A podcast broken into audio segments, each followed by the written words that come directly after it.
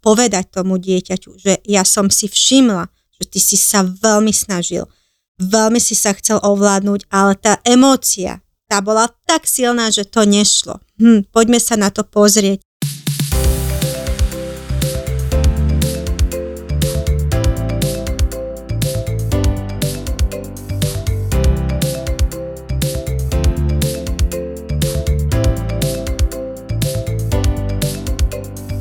Ahojte priatelia, maminky, tatinovia, vítam vás na ďalšom dieli podcastu. Dnes so Sašou Ragas, teda mnou a mojou návštevou Silviou Novák, psychologička, poradkyňa. Ahoj Silvinka. Ahojte, vítam vás. Takže dnešná téma, veľmi obľúbená u rodičov, vždy sú plné online, tieto články určite verím, že sú veľmi vyhľadávané na, na vyhľadávačoch a to je teda obdobie alebo prejavy vzdoru, vzdor. Prečo je to podľa teba taká obľúbená téma u rodičov? Obľúbená, no vyhľadávaná, skôr povedzme obľúbená, možno ani nie, ale vyhľadávaná. Prečo? Prečo keď dáme iné témy, emócie, pričom my vieme, že to vlastne všetko spolu súvisí, ale ako náhle to pomenujeme inak, tak už nie je taký záujem, prečo ten vzdor vlastne je taký pre všetkých veľmi ako zaujímavý a vyhľadávaný. Ja osobne si myslím, že preto, že práve pri tom vzdore najviac strácame nervy, a najmenej vieme, čo robiť a ako reagovať na to dieťa, aby sme mu neublížili, ale aby sme ho teda vedeli aj usmerniť. Vzdor je vždy len ako hnev, ale môže to byť aj iné prejavy emocionálne. Vzdor, áno, je niekedy o hneve, ale vzdor je ča- najčastejšie o tom, že to dieťa nezvláda svoju frustráciu. Lebo sme mu niečo nedovolili, alebo sme mu niečo zakázali alebo ono nemôže robiť to, čo si predstavovalo, že robiť bude, pretože napríklad nemá na to ešte schopnosti, zručnosti, alebo sa niečo nepodarilo, tak proste reaguje, reaguje tým vzdorom, ale v tom odbornom hľadisku to je vlastne negativizmus. To je to, keď to dieťa sa postaví proti nám a chce si presadiť tie svoje nápady, svoje pohnutky a svoje potreby, bez ohľadu na to, či je to vhodné alebo vhodné nie je. Pretože to nevie samozrejme posúdiť v danom veku pravdepodobne. A druhá teda vec, čo naznačuješ, že vždy je to teda nejaká frustrácia, ale tie prejavy môžu byť rôzne, hej? Čiže ano. tie prejavy môžu byť aké napríklad? Čo no, všetko no prejavy môžeme? vzdoru môžu byť naozaj veľmi, veľmi rôzne. Niektoré dieťa napríklad povie na všetko, že nie, alebo nepovie nič, odignoruje nás a odíde z tej situácie. Čiže aj to môžeme Áno, toho počítať? samozrejme. Mm-hmm. Proste vzdor je všetko, čím dieťa nám dáva najavo, že s nami nesúhlasí. Není to len vlastne to štandardné, čo si väčšinou pod vzdorom predstavíme, hodené dieťa o zem, plieskajúce sa ako ryba na suchu, alebo teda možno nahlas plačúce, modrajúce dieťa, Hej, alebo dúpajúce nožičkami, dúpajúce. kričiace dieťa. Buchajúce si hlavu o... Bu, áno, alebo to dieťa napríklad kope do nás, alebo facká nás. Ano, Aj kúše. to môže byť mm-hmm. prejav vzdoru. Kúše, áno, ale niektoré deti vzdorujú tak, že že nám povedia nie, ale povedia to tak, tak ako keby normálne, že dá sa s nimi tak dohodnúť, dá sa s nimi o tom podiskutovať a vtedy často rodičia uvádzajú aj to, že, že moje dieťa ako keby obdobie vzdoru v danom vývinovom štádiu, v ktorom by malo mať, že nemalo. Malo, len my sme možno ako rodičia už vedeli, ako reagovať. Samozrejme to ovplyvní aj osobnosť dieťaťa, že ako bude dávať najavo ten vzdor alebo svoj nesúhlas, to, že sa mu nepáči to, čo mu hovoríme alebo robíme. Znova do toho teda vstupuje temperament a osobnosť e, toho človečika. Musíme s týmto vlastne ako počítať. Tým pádom iné prežívanie a, a vlastne inak aj zvládanie celej situácie. Ja stále pripomínam tiež rodičom, že každé aj dieťa, nielenže ako človek inak psychicky prežíva, má proste inú akoby tú nervovú sústavu v tomto zmysle, hej, ale aj inak dozrieva. Na to stále upozorňujem. Proste sú deti, ktoré v týchto exekutívnych funkciách dozrievajú tak nejak normatívne lepšie, by sme mohli povedať, tak sa nám vlastne potom javí, že lepšie spolupracujú hej, a menej potrebujú vlastne takýchto, takéhoto supportu a schopnosti možno aj rodiča nemusia byť na takej úrovni ako takých, kde to dozrievanie je buď mimo normu trochu, by sme mohli povedať, ani nejde o neskore, o oneskorenie, ale skôr je to náročnejšie jednoducho. Hej? A potom ešte do toho vstupujú očakávania rodiča. S tým sa ja dosť teda stretávam. Hej? Že očakávania rodiča sú, že to dieťa buď nemá vek na to, aby som s ním takto komunikoval tú situáciu, alebo naopak, už si myslím, lebo to dieťa v iných ohľadoch perfektne funguje, má 2,5 roka, úplne je to parťák, asistent, všetko perfektné. A teda zase mi to dáva tú milnú predstavu, že on vlastne už by mal tým pádom akoby zvládať všetko a také tie občasné výbuchy vôbec ten rodič akoby nechápe, pretože zase má vysoké tie očakávania. Hej? Uh, áno a hlavne deti, ktoré rečovo sú tak šikovnejšie, viac ako keby aj dopredu, že majú veľmi veľkú slovnú zásobu už v malom veku a dokážu nám všeličo vyargumentovať, tak vtedy očakávame, mm. že rovnako na tom budú aj v, vo zvládaní tých pocitov. Ale ono to tak vôbec nie je. Áno, aj v celej tej kognícii, čo proste tam nie sme. Áno, a druhá, druhá strana sú také deti, ktoré sú od narodenia také tvrdohlavejšie, také, také rázne osobnosti, také veľmi silné osobnosti, ale by som trošku uvažovala aj nad tým, že pokom sú taký, také. A samozrejme s tými deťmi zvládnuť obdobie vzdoru tom danom vývinovom štádiu, teda od roku a pol do tých troch rokov, tak vlastne to je obrovská výzva. Ak naznačuje, že pokom sú, tak áno, po nás. To práve môže byť o to väčší problém, že je to súboj titanov. Že vlastne sú tam dve ega, ktoré na seba narazili, veľký tresk. Čiže tu prvé, čo treba tiež upozorniť, že pri týchto obdobiach vzdoru a zvládaní a tej roli toho rodiča, prvé asi, čo bude úlohou rodiča, je ego bokom, že? A pristupovať k tomu akoby tak nejak akoby nad vecou Totiž to veľakrát ten vzdor my vnímame z pohľadu našeho dospeláckého, že to dieťa nás neposlúcha, nerobí to, čo od neho chceme. Ako to môže robiť, keď my sme rodičia? Čiže skutočne tam je podľa mňa z tohto pohľadu pre mňa také akoby dosť veľké ego a toto naozaj treba dať bokom, pretože to dieťa to nerobí na schvál.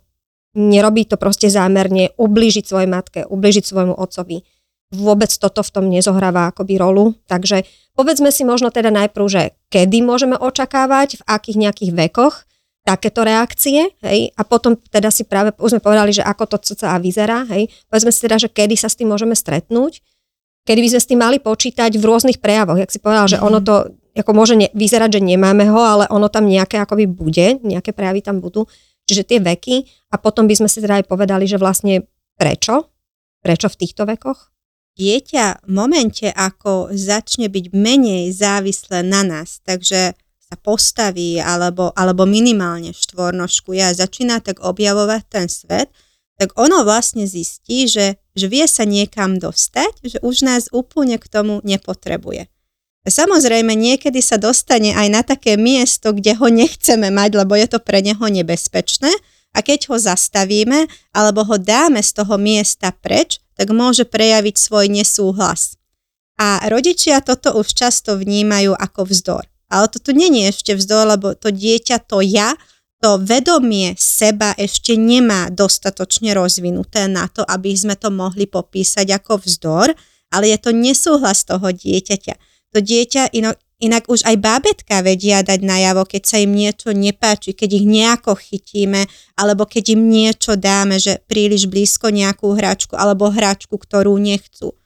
Takže toto, toto je ten nesúhlas toho dieťaťa a rodiča to môže trošku zneistiť, alebo tak aj vystrašiť, že čo sa deje, lebo nevedia, ako na to dieťa možno majú reagovať. Takže začína to okolo toho roku, plus minus a potom príde to naozaj to psychologické obdobie vzdoru, ktoré je vyslovene o tom, že rozvinie sa ja toho dieťaťa, tá osobnosť a stáva sa nezávislým. Nie len v lokomócii, alebo v reči, alebo v seba obsluhe, viac menej nezávislým, ale aj vo vzťahoch. Že viac sa otvoria tomu svetu a idú skúmať idú skúmať vzťahy aj s otcom, aj so starými rodičmi a vidíme, že aj s inými ľuďmi trávia uh, radi ten čas, pokiaľ ich vedia zabaviť samozrejme tí, tí druhí ľudia a sú pre ne dostatočne atraktívne. A potom neskôr často rodičia hovoria o tom, že majú pocit, že ten vzdor ako keby neskončil. No nemám úplne najlepšiu správu, pretože ten vzdor už neskončí. To dieťa v momente, ako má rozvinutú tú svoju osobnosť, tak testuje, čo sa deje vo svete, aký vplyv môže mať na vzťahy, na okolnosti, na činnosti.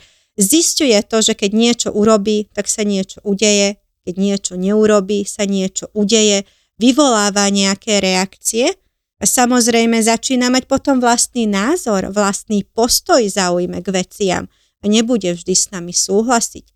A zase taký druhý veľký vzdor sa vyhrotí práve v období pubertiakov. Obdobie pubescencie, kedy to dieťa už dospieva a je naozaj vo veľmi náročnom, náročnom postavení, pretože už nie je ani dieťa, ale nie je ešte ani dospelý. Takže hľadá seba, hľadá taký ten svoj život, svoje hodnoty. Takže takto to už ide a v dospelosti to už poznáme, že nie vždy súhlasíme so svojimi dospelými deťmi, ale už im nehovoríme, že vzdorujú. Proste je to len nesúhlas, máme iné názory. Je to taká o odlišnosti vlastne. Áno, to, že to nikdy neskončí, úplne súhlasím. Ja, ako to vidím už z tej dlhodobej praxe, tak to prebieha často v takých vlnách. Mm-hmm. Že v podstate nejak akoby to obdobie zvládneme spoločne. Čiže rodič sa naučí nejako komunikovať tú situáciu a dieťa vlastne ako keby následne potom postupne príjme tú situáciu, tú realitu, tie rozmery toho jeho vesmíru, kde majú hranice. Ale ten rozmer toho vesmíru detského stále rastie. No. S tými skúsenosťami, novými sociálnymi skupinami, materská škola, základná škola, priatelia, širšia proste verejnosť, spoločnosť neskôr, že? A tak ďalej, názory po, potom celého sveta, ešte teraz sme konfrontovaní sociálnymi svie, sieťami, takže skutočne celého sveta. A ten vesmír postupne rastie a tým pádom sa objavujú znova tie vlny, ja keď hodíte kameň, tak sú to také tie kruhy, väčšie a väčšie a väčšie kruhy, kedy znova vyskúša vlastne to dieťa, aké sú pružné tie hranice, posúvajú sa tie hranice, posúva sa vlastne tým pádom aj to, ako s ním komunikujeme, ako vlastne už na inej úrovni budeme spolu zvládať vlastne tieto uh, vzdory. Hej? A toto celé je vlastne ale v poriadku, podľa toho, čo hovoríš, pretože nám to hovorí, že naše dieťa zreje, osamostatňuje sa, nie je vlastne od nás závislé, čo by nebolo vôbec v poriadku, nebola by to prejav akoby dobrého toho vzťahu. Čiže mali by sme byť prakticky za to radi. Hej? Pokiaľ akoby stále ale vidíme, že tam potom ostane nejaký výsledok, že je tam práve to údolie pokojné, čo nám dáva asi znamenie, že aha, dobre sme to nejako zvládli, lebo máme tam to údolie. Čo je znamením toho, že vlastne ja som si popísala to údolie, že vlastne to je takéto pokojné obdobie, kedy akoby máte pocit, že ste to obaja nejako akoby dali a nejakú dobu vám to funguje. Môže toto byť vnímané ako to, že dobre sme to zvládli, to, ten vrchol akoby, kde sme sa prúžili navzájom, alebo čo by malo byť e, pre rodiča takým znakom toho, že to obdobie, lebo vždy naozaj sa bavíme o nejakom takom procese, hej, ktorý sa zmení, hej, tak čo by mohlo byť takým znamením pre rodiča, že OK, nejak sme to dali?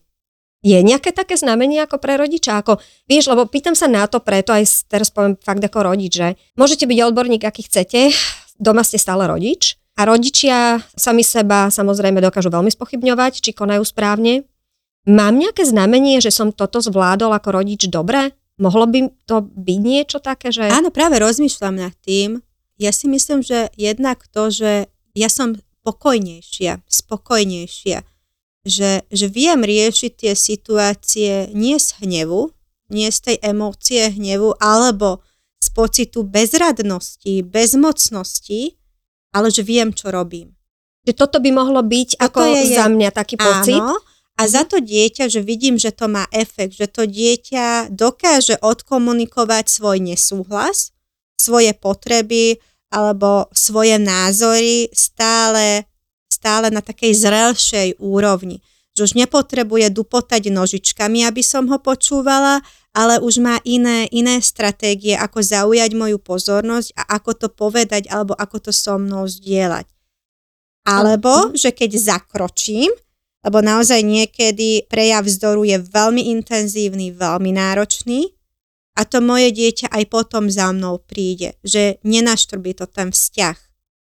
Pretože rodičia veľmi často inak majú obavy, že keď zadajú hranicu, teda zastavia to nedobré, nevhodné, neprimerané správanie dieťaťa, že to ohrozí ich vzťah, lebo budú za zlých. Toto inak máme. Áno, ja celý deň vlastne tomu dieťaťu niečo zakazujem, niektorí majú pocit, že ho lámu to dieťa, že teraz teda nechceme lámať deti. Či si to naozaj podľa mňa, buď teda aj to možno nerobia správne, hej, alebo to nechápu, len že to, čo robia, je v podstate dobrá vec, hej a že vlastne nie je to o tom, mm, ja im to vždy tak pretlmočím, že to, čo robíte, ak teda konajú správne, my si trošku aj popíšeme potom, mm-hmm. aké je to správne konanie, že vlastne uh, nelámete, nie ste za toho zlého celodenne, naopak zoberme si, ako není to, že dopol prázdny pohár, ale dopol plný, že v podstate vy ukazujete, ako veci fungujú.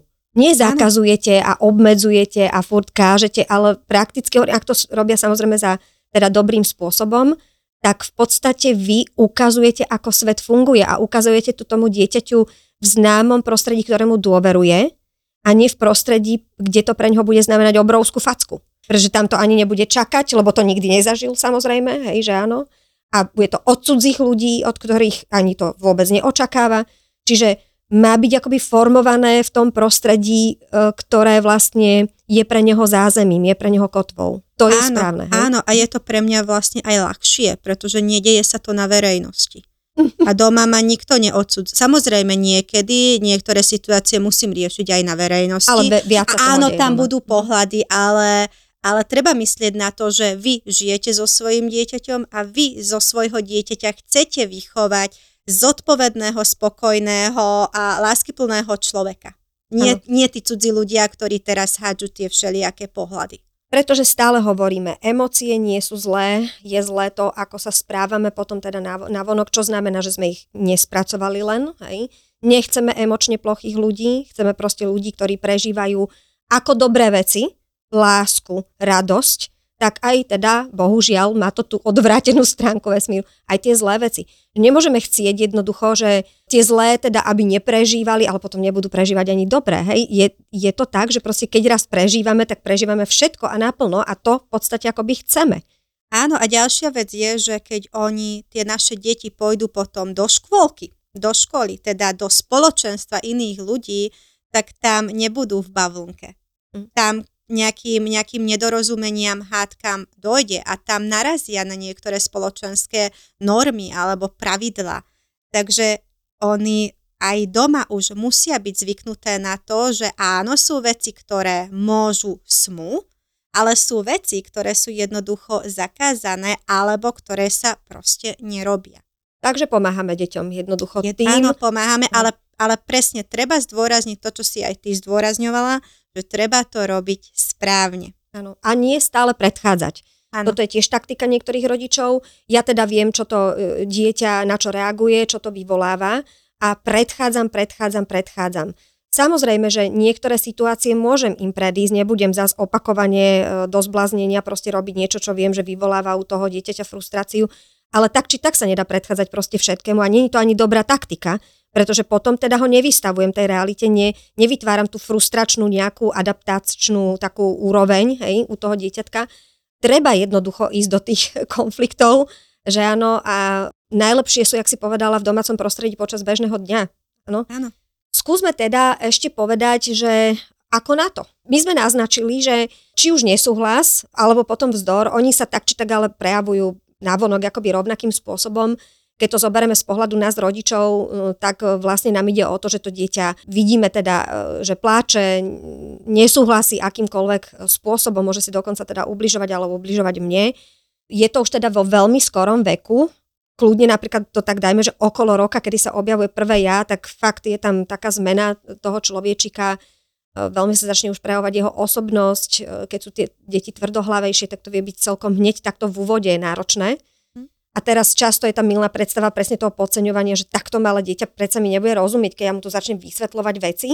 A tam často tým pádom nabehnú tí rodičia na taký zlý návyk vlastne, hej, že to neriešia správnym spôsobom a potom sa v tom strátia a už ani nikdy na to nenabehnú, aby to riešili správnym spôsobom. Čiže ja osobne odporúčam, aby si to nacvičovali, kľudne už od toho lozenia, čo je niekde 9-10 mesiacov, aby norme začali, lebo aj my sa v tom musíme ako rodičia naučiť, tú komunikačnú stratégiu, ktorá je prakticky stále ako keby CCA rovnaká, uplatňovať a reagovať vlastne na tie situácie. Situácie sú premenlivé zase svojím spôsobom, lebo tie frustrácie, oni sú vyvolávané množstvom podnetov u toho dieťaťa a príde teda ten vek presne, kedy je toho, že úplne, že x krát za deň vlastne sa toto mm-hmm. u niektorých typov akoby udeje.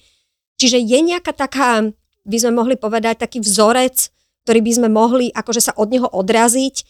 Kto chce viacej, samozrejme zase má možnosť si dohľadať, dopočúvať na online a tak ďalej, akože tých možností je, je viac, lebo zase podľa jedného vzorca sa nedá úplne ísť, ale aby sme naznačili, že asi približne ako to vyzerá. Ono sú také všeobecné pravidlá, ale samozrejme vekom tých detí sa mení ich uplatňovanie. Pretože inak komunikujem s bábetkom a inak to vysvetľujem dvojročnému, pretože sú na inej rečovej úrovni, ale, ale tie všeobecné princípy sú v podstate rovnaké. A ja som ich uplatňovala od začiatku u mojich klientov, potom aj v súkromných škôlkach. A áno, sama som inak bola prekvapená, že ako dobre na to reagujú aj tie najmenšie deti. Že mala som ten dojem, že to neexistuje, že tomu to budú rozumieť, keď im toto poviem. Áno, je to možno už tá, to je jak to čarovné slovičko, prosím si, ďakujem, ja ho robím od babetiek. Ja normálne berem babetku, hrkálku z ruky a ja prosím si, ďakujem a je to záhada pre mňa, ale to dieťa fakt e, ako, a to ešte nie je naučené dieťa, tam proste niečo také medzi nebom a zemou, čo podľa mňa už či to je ten, ten tón hlasu pravdepodobne, uh, áno, to moje nastavenie vnútorné, čiže toto môže byť ten Áno, presne klad. toto, tá, mhm. tá nevedomá komunikácia. Možno to naše dieťa nerozumie úplne každému slovíčku, čo mu hovoríme, ale keď keď si povieme, že dobre, tak mi nerozumie, tak nikdy sa s ním nebudem rozprávať, hej, mm. že to je tiež také trošku nelogické. Ale ono rozumie tomu, ako sa tvárim, aký mám teraz tón hlasu, či sa hnevám alebo nehnevám, či sa mračím alebo sa nemračím. Že toto už to malé bábetko takisto rozoznáva. A jasné, že pri bábetkách používam kratučké vety, niekedy iba jednoslovne, ale dám najavo a spojím to s tou gestikuláciou, takže to dieťa mi bude rozumieť. To, že hneď na to nebude reagovať, to je už iná vec. Ale rozumieť rozumie. Takže keď chcem napríklad, tak povedzme si najprv tie všeobecné pravidlá. Áno, hej? tak. Mhm. Takže to prvé pravidlo je vlastne, že najprv urobím také... Ja ti poviem takú situáciu, hej, tá najčastejšia. Plesknuté dieťa o zem hnevá sa. Takže čo, čo prvé, hej, ako hnevá sa, modrá nám, dychčí, je proste mimo, povieme, že veľakrát povieme, že je v amoku. Hej? Najprv sa pozriem na seba. Takže to prvé pravidlo je vždy trošičku čeknem, ako som na tom ja. Aký pocit mám ja. Pretože ak sa hnevám, tak pravdepodobne moja reakcia na to dieťa nebude tá najsprávnejšia. Takže rýchlo sa potrebujem upokojiť, nadýchnem, vydýchnem, otočím sa, prejdem sa pár, pár kročikov, vrátim sa a idem to riešiť. Pokiaľ môj hnev sa neznižuje, tak snažím sa naozaj len veľmi rýchlo doriešiť situáciu a potom sa k tomu vrátim, keď sa upokojím. Pretože môže sa stať to, že toto je už 58. situácia a je len 9 hodín ráno. Áno, stále, stále už, my sme len nemám ľudia. kapacitu. Áno. Môže sa to áno. stať. Okay. Uh-huh. Takže upokojím seba a idem riešiť to dieťa musíme si uvedomiť to, že to dieťa, keď má nejaký silný pocit, nevníma, nepočúva, nezaberajú žiadne naše logické argumenty. Takže ja potrebujem to dieťa zastaviť najprv fyzicky. To znamená, že prídem, dotknem sa toho dieťaťa, chytím ho, proste zabezpečím tú bezpečnosť toho dieťaťa, aby si nebúchalo hlavu, alebo aby, aby sa neškrabalo, alebo aby nebúchalo seba, mňa, Uh, Napríklad sa zrúti pri nejakom radiátore rohu stola, kde evidentne vidím, že každou sekundou sa rachne do toho áno, rohu. Tak, tak áno, toto, tak ja, ja musím nechceme. myslieť na bezpečnosť mhm. dieťaťa, Dobre. takže dám ho odtiaľ preč, pokiaľ sa to dá, alebo odsuniem stôl, pokiaľ sa dá, alebo chytím ten roh. Takže bezpečnosť dieťaťa je takým druhým krokom a fyzický dotyk je možno tretím. Samozrejme, toto poradie uh, úplne nie je podstatné. Dávame taký cca ako návod na Hej. použitie, lebo... Uh, uh-huh. Takže dotknem sa toho dieťaťa, vytiahnem ho z tej situácie alebo ho zastavím. Niekedy sa ma rodičia pýtajú, že čo majú robiť, keď ich dieťa facká, kope, kúše, štípe, čokoľvek. No nenechám si to. Chytím ruky. Chytím ruky, uh, zakriem tváričku toho dieťaťa alebo teda ústočka, ale robím to primerane. Uh-huh. Hej, jasné, že nebudem Nešklbem, netrasem, nehádžem s dieťaťom. Ne, nebudem ubližovať tomu dieťaťu, ano, ale aj Preto tak... potrebujeme byť ale nad vecou, lebo stále upozorne sme tiež len ľudia. A Áno, a preto ja potrebujem výbuch. vedieť, že mm-hmm. kde je moja emócia mm-hmm. momentálne. Pretože ak som mega frustrovaná, totálne nahnevaná a mám ťažké ráno, tak pravdepodobne vybuchnem aj ja a možno chytím to dieťa trošičku silnejšie. Môže sa to stať. Dôležité je uvedomiť si to, že na budúce to môžem urobiť inak. Mm-hmm. Hej? Takže nevyčítať si to, hoci áno, chvíľu budeme mať výčitky, alebo aj dlhšiu OK, chvíľu. takže čekli sme seba, zabezpečili sme priestor, aby vlastne mohlo dieťa prežívať emóciu v bezpečnom prostredí. Tým bezpečným prostredím myslíme materiálne, netrieska sa niekde o niečo, neublíži si ale bezpečným prostredím aj to, že my sme v pohode a vlastne mu dávame priestor na to, aby momentálne sa zrútilo. Áno, ja som tam a sledujem, čo sa deje. Proste tuto je zbytočné keďže, rozprávať. Že keďže má amok, hej, presne tak, že keďže má amok, tak uh, je na mieste mu, ale aspoň napríklad povedať, že som tu. Ono nás vidí. Hlavne, hlavne dotknem sa trošku, dotknem. hej môžem osloviť to dieťa, ale pravdepodobne vám vnímať nebude. Mm. Ale tie dotyky sú také, že nevedome to k tomu dieťaťu trošku ide. Ono vidí, že, že snažím sa mu pomôcť. Vidí Boli to. techniky, že stískať vtedy dieťa. Ako ktoré? No dobre, môžu byť také, čo najmä to... Nenazvala by som to stískaním, ale nazvala by som to tým, že keď treba, tak chytím to dieťa. Ano. Keď treba, tak zastavím fyzicky to dieťa, pretože takto, ty keď sa hneváš, tak chceš sa objímať, no nechceš ja sa objímať, preto, lebo potrebuješ to dať zo seba von. Práve preto to hovorím, lebo také obdobie bolo, kedy akože bolo, že, že riešte to objatím, hej. Ja s týmto úplne tiež práve nesúhlasím, lebo v amoku, keď je človek, tak práve proste potrebuje ako keby priestor. Proste to je no, že zákonitá reakcia, že potrebujete to dostať von pre to objatie, keby vám v tom zabraňovalo. Ale, ale potom. Po, potom, alebo že pokus uh, o omyl, ako môžete to pri svojom dieťati vyskúšať, možno máte zrovna dieťa, ktoré na to dobre zareaguje, pretože ja neviem, možno práve jemu také niečo akoby chýba. Čiže neodsudzujem nič, môžete to skúsiť, ale väčšina našich prípadov je taká, že skôr je to len dotyk, akoby naozaj položím ruku.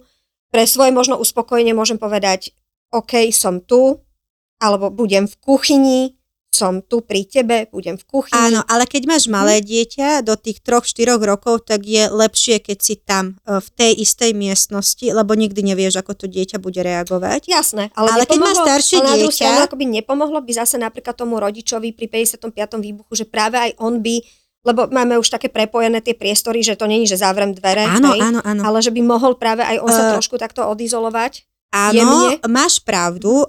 Skôr som myslela to, že, že vedieť, že čo to dieťa robí, takže trošičku mať prehľad, ale áno, môžem sa vzdialiť a dokonca niekedy je dobre, mm-hmm. keď sa vzdialím, pretože aj ja môžem to predýchať. Áno, hlavne keď naozaj je to deň, kedy už takýto silný vzdor, silná emócia, silný záchvat sa opakuje niekoľkokrát. Takže dávam tomu dieťaťu priestor. To bol ten ďalší krok.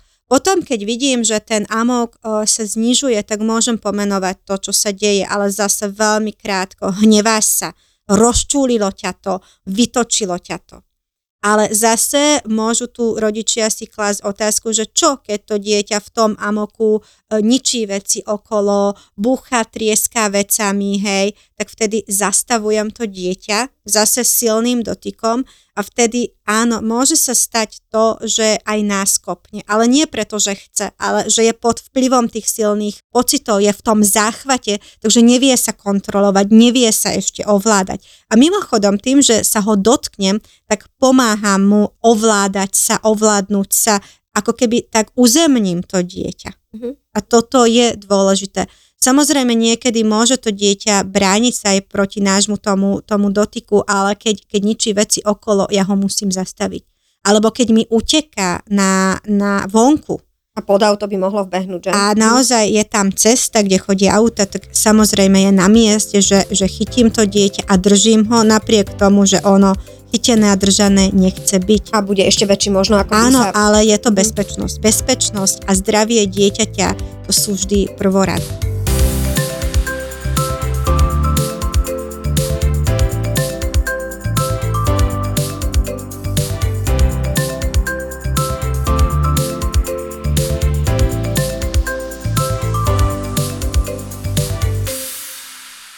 Amok nám teda ustúpil, máme už také dovzlikávajúce dieťa, vidíme proste viditeľne, že, že už začína sa spritomňovať pohľadom, celým takým hľadá nás. Niekedy ale zase z praxe musím povedať, že hľadá nás len preto, že keď nás nájde, tak znova to akoby ano. E, spustí. Ja vtedy teda ho znova nechám. Znova proste ako vidím, že ešte kľudne som tu, stále som tu. Druhá vlna, poznám aj tretiu vlnu, hej, čiže akoby hovoríme preto o tom, aby vedeli rodičia, že nemusí to kľudne po jednej vlne prestať. Nie, nie, nie. Fakt akoby môžu práve tým, že prídeme sa aj na nich pozrieť, napríklad ak sme naozaj trošku len zahli zároch, tak prídeme sa pozrieť a oni vlastne, keď nás uvidia, tak znova pridajú. Áno, ale tieto vlny sú veľmi často o tom, že testujú silu nášho mm-hmm. vzťahu. Áno. Testujú to, že či sme naozaj tam, či tam vieme byť, či ich vieme zastaviť, či im rozumieme a či neurobíme nejakú hlúposť. Mm-hmm. Ak neurobíme hlúposť, tak máme tie deti. Proste oni vedia, že čokoľvek sa udeje, na toho rodiča sa môžem spolahnuť. Samozrejme, tuto je ešte taká nevyhnutná uh, pripomienka, že my môžeme vedieť všetko, ale a môžeme mať aj tú prax tom, ako reagovať na tieto záchvaty napríklad, ale môže sa stať to, že to nezvládneme. A je to v poriadku. Nemôžeme vždy všetko zvládnuť, takže toto je ešte dôležité vedieť. To si povieme aj potom, že teda, čo keď nezvládneme takže situáciu. Takže to, to dieťa už prežilo, prežíva Dobre, ten aj v troch vlnách. Áno, aj v niekoľkých Nechali vlnách. sme ho, nechali sme ho. Tu zlievajú často rodičia, že majú pocit, že dieťa sa nemôže tak dlho hnevať, nemôže toľko veľa plakať, nemôže toľko veľa byť zrútené. Stane sa mu niečo, keď proste je to dieťa zrútené teda a pláče a tak ďalej, ako týmto, že som ho nechala vlastne prežiť tú emóciu, zrútiť sa, áno, lebo ono fakt sa tak úplne, že už opustí, áno, robím tým práve niečo zlé, alebo naopak? Závisí od nás zase. Že ak to robím tak, že ignorujem to dieťa, že okay. nie je to o tom, že nechávam ho, ale mhm. ignorujem, rob si čo chceš, je mi to jedno. Dobre, tá podmienka, ale sa. teda, že aj sme dali najavo, že som tu pre Áno. teba, e, prežívam toto s tebou, ale proste ako, ako, je, akože robím toto dobre. Áno, tak to ubližujem die... tomu dieťaťu, ako je dobré, že to dieťa vlastne nechám takto vyzúriť alebo teda vyplakať, ako s tým ale, že som mu potvrdila, že som účastná. Hej, to, to, to. Áno, ja som vytvorila tomu dieťaťu z každého hľadiska bezpečné podmienky na to, aby ono mohlo vyventilovať svoje pocity v podstate aj vhodným spôsobom. Mm. Samozrejme, kebyže mi záchvat hnevu robí 10 ročný, takto ako sme to práve popisovali, to je iné.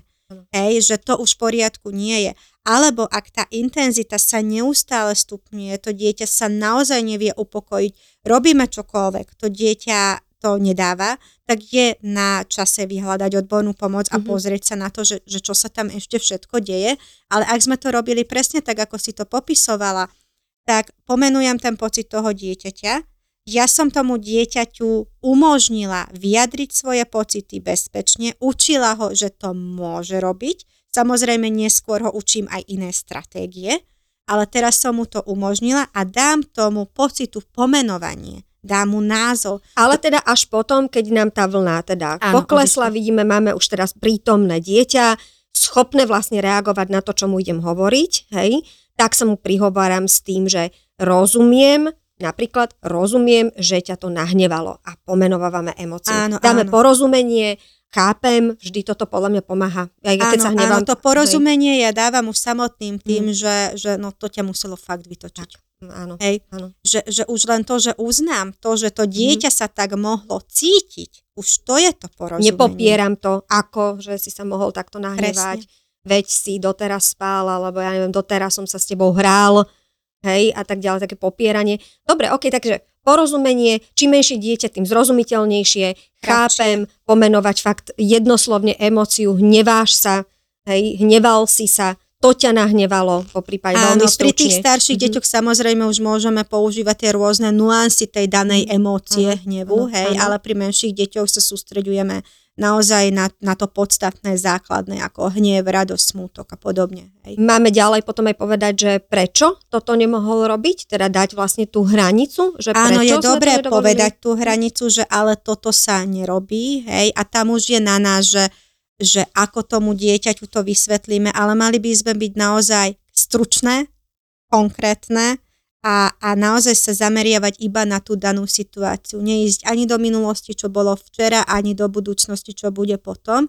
A dôležitý krok je ešte, na čo často zabúdame, že ukázať alebo povedať tomu dieťaťu, že čo môže urobiť na budúce. Mm-hmm. Napríklad, keď aj na budúce budeš chcieť polievať kvetiny, tak príď za mnou a môže si zobrať malý pohárik a nemusí zobrať celé veľké vedro z kúpeľne. Alebo keď ti to na budúce nepôjde, zavolaj ma. Hej? Môžeme mu dať taký návod, takú stratégiu vlastne, ako tú situáciu Áno, ale vždy je, vždy je mm. lepšie uh, dať mu taký návod, kde nemusí mňa ešte volať. Mm-hmm. Aby mhm. sme podporovali aj tú samostatnosť mm-hmm. a mhm. hlavne tú nezávislosť že ja chápem, že si chcel poliať kvety, mm-hmm. ale vedrom sa to nerobí, mm-hmm. lebo jeho mm-hmm. mohlo rozčúliť, že tam rozdial celú vodu a my sme od neho chceli, aby to poumýval. Mm-hmm. Na budúce môžeš použiť tento malý pohárik. Áno, áno. Že, že ja hľadám aj tie stratégie, aj tie riešenia, že ako moje dieťa môže byť samostatné. Áno. Ako môže uspokojiť svoje potreby vhodne. Samozrejme sú situácie, kedy sa to nedá, ale ak sú, tak proste hľadám tú možnosť ano. a ponúknem to tomu dieťaťu. Áno, túto skôr ako by som narazila na to, že oni tým, že niekedy v takom tom veku hlavne dva roky, tri roky, kedy veľmi silno máme ja sám, kladú si tie látky príliš vysoko, nevedia odhadnúť, e, na čo skutočne majú svoje akoby možnosti a schopnosti. To ich ale práve posúva vpred, lebo majú vnútornú motiváciu, mm. čiže ako ono je to všetko ako v poriadku, len práve to veľa vyvoláva týchto frustrácií, že tam je možno na mieste akoby buď mu ponúknuť to tej rovine, kde by to zvládol sám, alebo naozaj to, že ja ti môžem v tej situácii akoby pomôcť. Že Áno, urobíme to spolu. Urobíme Nie, to že spolu. ti pomôžem, Super. ale urobíme mm-hmm. to spolu. Perfektne. A toto, že mm-hmm. urobíme to spolu, tak tam už viem nasmerovať to dieťa, chytiť tú ručičku, trošku nasmerovať napríklad ten spomínaný mm-hmm. pohárik. Ale môžem zadať tú hranicu aj na to, na to, že ako dalo najavo ten pocit. Napríklad, že keď si ma kopal, áno, to sa nerobí, môžeš mi povedať, že sa veľmi hnevám. Hej, že učím to dieťa aj to, ako dávať najavo tie, tie svoje pocity takým lepším, primeranejším spôsobom, aby hlavne neubližovalo nikomu, ani sebe, ani iným. K tomu sa ešte vrátim, dopoviem vlastne to, čo si už naznačila. V podstate si naznačila, že buď mu dám teda ďalšiu stratégiu do budúcna, ako by túto istú situáciu mm-hmm. mohol vyriešiť v budúcnosti. Čo zase ja ako pedagóg často robím, pozorujem, pozorujeme svoje deti, čo vlastne išli robiť, pričom tá frustrácia vznikla, ak sú to situácie, kde vlastne ide o to, že sa nejako chceli hrať, niečo chceli urobiť nejak a nie je to možné proste v tom reálnom prostredí, lebo no, tým niečo zničia, pokazia, hádžu s loptou, ktorá nie je vhodná na hádzanie, napríklad, lebo je to drevená guľa, mm-hmm. ktorá slúži proste na vhadzovanie do nejakej, uh, do nejakej stavebnice alebo nejakého takéhoto, tak vlastne odpozorujem, o čo išlo a dávam mu zase teda to B, hej, to naplnenie potreby. Vidím, že chceš hádzať, ale táto guľa je na toto, keď chceš hádzať, tu máš loptičku, s touto loptičkou môžeš tu v chodbe hádzať, aj kľudne o stenu si môžeš akoby hádzať. Čiže to naplnenie potreby je veľmi dôležité. Neostávať len v hraniciach, ale vlastne prejsť ďalej, buď do tej stratégie, že ako tú situáciu mhm. vyriešiť mm-hmm. inak, alebo teda naplniť tú potrebu v, vo vhodnom hernom prostredí. Chce prelievať vodičku. Síkovia často, ak majú tie dostupné mm-hmm. vodičky a tak ďalej, hej.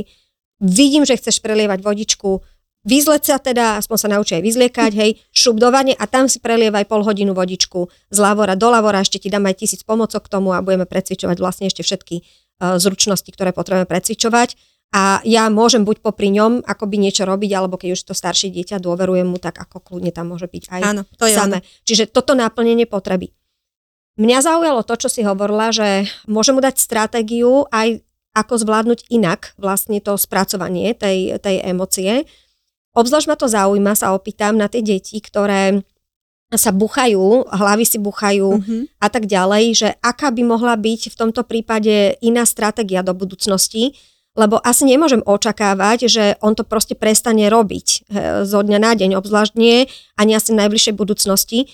Môže byť stratégiou, alebo sú vôbec dobré stratégie typu, že choď búchať do vankúša rukami a dám mu normálne špeciálny vankúš určený na to, že keď máš v sebe tú, toto, túto emóciu, ten hnev, hej, tak proste choď a vybuchaj ten vankúš. Ako je toto dobré, že niektorí rodičia sa môžu báť, či nepodporujú vlastne také agresívne spracovanie teda tej emócie. Povedz ty, že ako to ty vidíš. Toto, čo hovoríš, je naozaj cesta. Mm-hmm. Že ukážem tomu dieťaťu, kde inde môže, môže tú energiu, ktorá sa nahromadila a ide von ako hnev dať von. Pri hneve nemôžeme očakávať také tie pokojné vyjadrenia hnevu, že porozmýšľam nad tým, poviem si to len, ale proste ja to musím vykričať alebo minimálne zvýšim hlas, keď sa hnevám. Takže áno, ponúknem tomu dieťaťu niečo, do čoho môže búchať. A keď po ruke nemám nič, tak môže búchať kľudne rukou do gauča, do koberca, čokoľvek, ale ukážem. Čím menšie dieťa, tým viac ukazujem. A ukazujem to hneď. Takže to, čo mám po ruke, ukážem mu. Na budúce môžeš takto, ukážem. Ďalšia vec je, že čím menšie dieťa, tým viac odpozoruje, odpozoru, odpozoruje to, čo ja robím. Takže nie len to, že ako ja dávam najavo svoj hnev, aké mám ja stratégie, ale bežne čo robím. A naozaj tie deti odsledujú čokoľvek, čo my robíme, aj veci, ktoré nechceme, aby po nás opakovali. Mm. Hej, takže... A také tie, že buchajú nás tie deti, kúšu nás, e, kopú nás, tak asi sme ich možno ani nebuchali, ani nekopali, ani nekúsali. Toto je proste v nás, jednoducho to prejaví úplne ľudské, prírodzené agresie vlastne, hej. Viem tam dať nejakú náhradu u týchto kopajúcich detí, škrábajúcich, kúsajúcich detí. Je nejaká náhrada? A určite ten nábytok, ten gauč, proste môžeš kopnúť do gauč, ale samozrejme musí to byť pre mňa OK. Ak mám ano. nejaký dizajnový gauč, tak asi to nebudem chcieť. Dizajnové veci alebo, alebo áno, ale škrabať vankúš alebo gauč, kreslo, čokoľvek. Rovnako. Áno, rovnako, že presmerujem to. Pretože ono je to naozaj o tom, že my toto od nás tie deti nevideli. Ale ako som spomínala, hnev je nahromadená energia a musí ísť von. Takže to malé dieťa nevie, čo smie, čo nesmie. Učí sa to s nami počas spolužitia s nami, že čo je OK a čo OK nie je. Pretože keď zadám hranicu, tak sa učí, že to OK nie je. Ale ja ho musím naučiť aj to, čo je v poriadku, ako inak to môže urobiť, ako inak to môže uvoľniť. Takže takýmto spôsobom to presne môžem robiť. Naznačila si, že OK, je to cesta, čiže toto bude to možno prvé, že teda nebude mne alebo sebe alebo niekomu inému ubližovať. Naučí sa, že to môže riešiť takýmto násilným v podstate prejavom, akoby, ale teda e, bezpečným spôsobom. Je to teda cesta, čo znamená, že pre mňa to teda znamená, že tamto ale nekončí. Nechcem 10-ročné škrabajúce, kusajúce do gauča dieťa. Čiže tiež to berem ako rodič, že od tohoto sa potom postupne posunieme ďalej. Pre rodiča vízia, veľakrát musíme hovoriť o tom, nevedia o tom ľudia ešte bežne, že vlastne zvládanie emócie, čiže to správanie sídli v takej časti mozgu, ktorá zraje veľmi, veľmi pomaly do vyše 20 rokov, to znamená, že takto malé deti bez šance. Tie centra tam vôbec nie sú proste pozapájané a funkčné. Hovorím to naskval preto, lebo veľakrát aj keď si rodičia myslia, že tie deti ako opakovanie sa furt hnevajú, ako keby to mali v moci vlastne ovládnuť, aj tieto agresívne práve prejavy, hej, to nie je niečo zase, že sú zlé tie deti. Že toto je niekde, kde my sme zlyhali a máme zlé deti, vychovali sme zlé deti, že majú takýto agresívny prejav. Nie, proste je to nedozretý mozog, je to niečo primárne, praľudské, jednoducho, čo z nás v tom momente akoby ide a tým, že ten mozog nemajú dozretý, tak aj keď chcú a normálne niekedy máte pocit, že vidíte, že aj chcú, ale nejde to zastaviť. A o to väčšia možno ešte tá frustrácia u toho dieťaťa môže byť, že už také kúsok staršie dieťa aj vníma, že sa dejú veci mm-hmm. a nevie to zastaviť, to musí byť strašná bezmocnosť a môže to ešte posilniť tú situáciu. Áno, a ja toto môžem ale zase povedať tomu dieťaťu, že ja som si všimla, že ty si sa veľmi snažil, veľmi si sa chcel ovládnuť, ale tá emócia, tá bola tak silná, že to nešlo. Hm, poďme sa na to pozrieť. A môžeme sa o tom potom porozprávať, že áno, pri tých starších deťoch, že čo ho naozaj vytočilo, čo tam všetko prežíva a naozaj niekedy sa dozvieme aj to, aké veci rieši v škôlke alebo v škole. Lebo vidí, že sme ochotné počúvať a nebojíme sa toho. Nebojíme sa tých tém. A mimochodom, inak tá agresivita je taká vec, že my to máme v sebe. Ono sa to časom mení na asertivitu. Kebyže nemáme v sebe žiadne agresívne sklony, s ktorými sa samozrejme naučíme žiť a naučíme to ovládať, tak by sme sa nevedeli presadiť.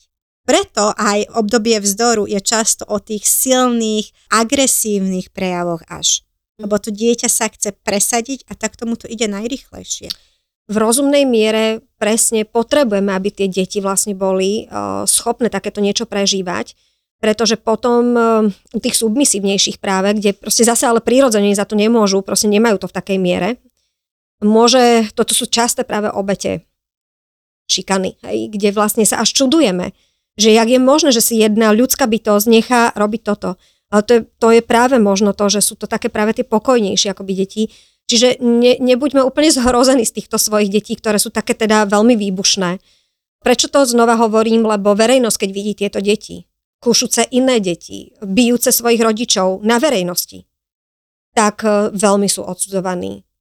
Deti Áno. ako nevychované deti, ako zlé deti, ako stále ešte v tejto dobe sa stretávame proste s týmto posudzovaním a posudzovaní sú aj rodičia, že teda zlyhali akoby v tej výchove. Ale ja poznám naozaj z praxe rodičov, ktorí sa snažia, veľmi dobre vedú svoje deti, aj komunikujú to správne, ale jednoducho sú v procese a uh, sú na tej ceste, hej, a tie deti proste sa takto prejavujú a nie sú to zlé deti, sú to len proste dominantné, veľmi také emotívne deti. Akože prosím, neodsudzujme, nevieme, ako sa ten človek, áno, môže to byť aj človek, ktorý, zli, ktorý zlyháva akoby vo výchove a nerieši to, alebo možno zatiaľ sa nedozvedel, ako to riešiť, nevedel, že sa nemá pritom usmievať, že ho búcha dieťa na verejnosti a práve sa ešte ten, cez ten mm-hmm. úsmev to tak snaží akoby odľahčiť možno len nevie, zatiaľ sa na to máme dneska možno aj ten podcast, aby vedeli, že treba to riešiť, treba to riešiť nejakým akoby spôsobom, ale zase máme rodičov, ktorí vedia, riešia to, ale sú na ceste. Nie je, to, nie je to ani zlý rodič, ani zlé dieťa. Proste s týmto treba počítať a uh, že tie deti vlastne si takto môžu týmto prechádzať. Stačí proste, aby boli také temperamentnejšie, dominantnejšie tie osobnosti a ono naozaj sa to časom upraví a vo výsledku budú úplne, úplne takí ako ostatní, hej? Jako, Čiže... Áno, kaž, každé dieťa má ten svoj potenciál a my im po, môžeme pomôcť rozvinúť ten potenciál. Či už máme to submisívnejšie alebo temperamentnejšie dieťa. A mimochodom, ako som ťa teraz počúvala, tak som si uvedomila, že, že teraz, keď sledujem tých iných rodičov, teda tých ostatných spoluparťakov už teraz, tak naozaj ako mama viac vnímam to, že to, čo práve v danej chvíli vidím, tak to je len mozaika toho, čím ten rodič celý deň alebo celý týždeň, celý život prechádza, že OK, vidíme niečo, ale my nemôžeme vedieť, čím, čím tá rodina prechádza, čím žije a, a ako prežívajú tie jednot, jednotliví členovia rodiny. Hm. Takže áno, my máme tú tendenciu robiť veľmi rýchle úsudky a tá empatia niekedy chýba. Tak ja by som možno hm možno pozbudila každého, že, že nech sme takí, takí tolerantnejší, empatickejší a snažme sa vžiť do toho, že aha, snažia sa, každý robíme to, čo najlepšie vieme. Vidíme to, je tendencia hneď spoločensky odsúdiť týchto ľudí a snaha dokonca vylúčiť ich z kolektívov. To je úplne také, čo... Bola by som rada, keby v takejto situácii ľudia nešli hneď rady dávať, lebo to tiež je násilné veľmi, hej, ale možno práve s takýmito rodičmi, kde, kde vidia, že, že je to náročná tá situácia, jak si povedala, môže to byť len snímok z filmu.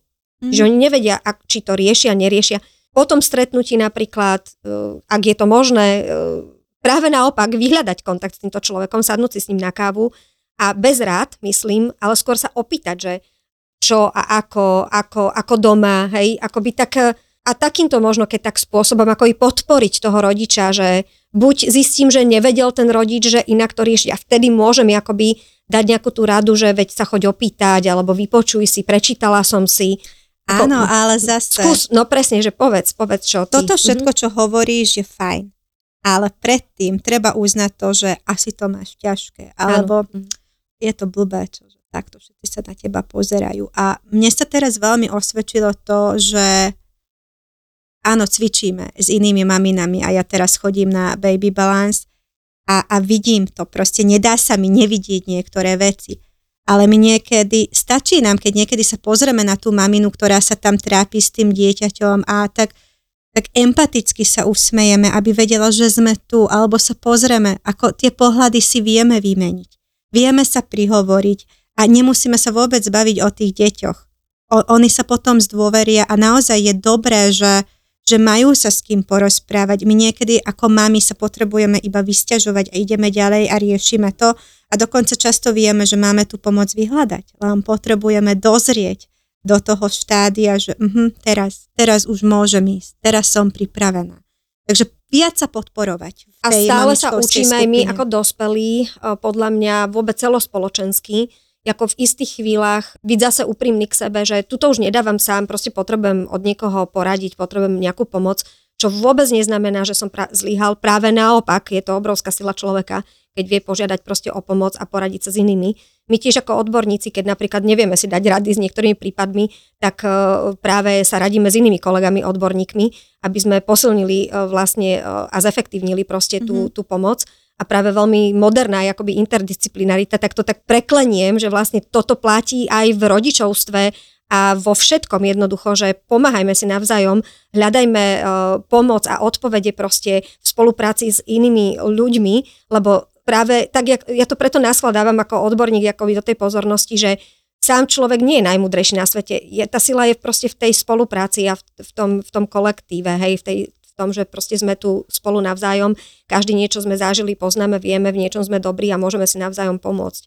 Obdobie vzdoru zase je náročné, opakuje sa teda v rôznych etapách, jak si hovorila, od takých tých uh, jednoduchých, ale o to možno pre nás akoby náročnejších, že ich zažívame prvý, prvé razy, Máme pocit teda, že to dieťa nám úplne nemusí akoby rozumieť, ale už tam treba začať. Potom to prechádza vlastne takouto fázou 2 roky, 3 roky hodne akoby silnou, nikdy to nekončí, si povedala, že stále vlastne je to také premenlivé. To znamená, že v podstate tejto téme sa treba tak ako keby celoživotne venovať. Vždy vlastne to nejako zvládneme spolu vzájomne, potom zase sa to zmení, pretože zmení sa akoby vesmír toho dieťaťa, vnímanie, chápanie, prežívanie, to spracovanie, že stále je to proste taký, taký, ja keby sme vstúpali do tej pyramídy, hej, hore, to znamená pre mňa, je to siahodlhá téma. Jak si sama hovorila, že či je to online, či píšeš článok, či proste uh, sme tu teraz na tom podcaste, vždy sa dá o tom rozprávať nejak trochu inak. Stále má význam si k tomu proste ako keby dohľadávať tie informácie Istý základ bude rovnaký, to by mali byť tie také vzorce, ktoré sme aj dnes naznačili, ten vzorec vlastne, ktorý by tam mal byť cca rovnaký. Lenže tým, že je to tak premenlivé z hľadiska osobnosti dospelého človeka, dieťaťa a celej situácie, tak je to, tak je to veľmi, veľmi rozsiahle proste táto téma. Zase by sme tu mohli byť ďalšie 2-3 hodinky, ale myslím si, že čo sa týka vzdoru, že takto na úvod, ako taký návod na to použitie, hej, to, že ako skoro už ho vlastne vieme začať riešiť, vnímať a nejakú stratégiu komunikačnú uh, realizovať, hej, naozaj aj sa učiť možno tieto situácie vlastne nejako, nejako odsledovať a potom na ne reagovať, tak, uh, tak by som povedala, že fajn, nekonečne by som sa vedela o tomto naozaj baviť. Ale dnes teda ďakujem a keď zase môžem poprosiť o nejaké odporúčanie, že čo ďalej, kde by som sa mohla dozvedieť viac, tak dáš nám si sa nejaké? Áno, tak určite neustále Baby Balance Life, Hej, tam, tam zase sa vedia rodičia pýtať a ja sa snažím naozaj ich odpovede na ich otázky zakomponovať do online prednášky a napísala som, ja si myslím, že veľmi praktický e-book o vzdore. Tam je aj teória, sú tam praktické príklady, je tam aj taký trojmodelový zadávanie hraníc, tiež veľmi prakticky vysvetlené, samozrejme články a verím tomu, že čo skoro už aj online konzultácie budú, budú dostupné, ale tak sú kolegyne, ktoré pracujú. Takže ja by som chcela každého pozbudiť, že keď už má pocit, že, že to nedáva, že je to na neho veľa, lebo naozaj sú situácie, ktoré s našimi deťmi môžu byť veľmi náročné, veľmi z rôznych dôvodov, tak obraťme sa na tých odborníkov, nájdime toho správneho a prekonzultujme to. Radšej konzultujme ako keby zbytočne, ako keby sme potom mali, mali riešiť tie veci veľmi, veľmi dlhodobo a veľmi, veľmi ťažko. Veľmi pekne ďakujem a verím tomu, že pri tejto sú, téme a v inej ale súvislosti napríklad hranice, režim, ako tomu pomáha zvládaniu práve tý, týchto situácií, že sa stretneme aj na budúce. Vždy je to radosť sa takto porozprávať. Dúfam, že teda ste sa veľa dneska dozvedeli, že vás to k niečomu inšpirovalo alebo vám to rozšírilo proste tie obzory a budeme sa tešiť teda na budúce priatelia. Ahojte.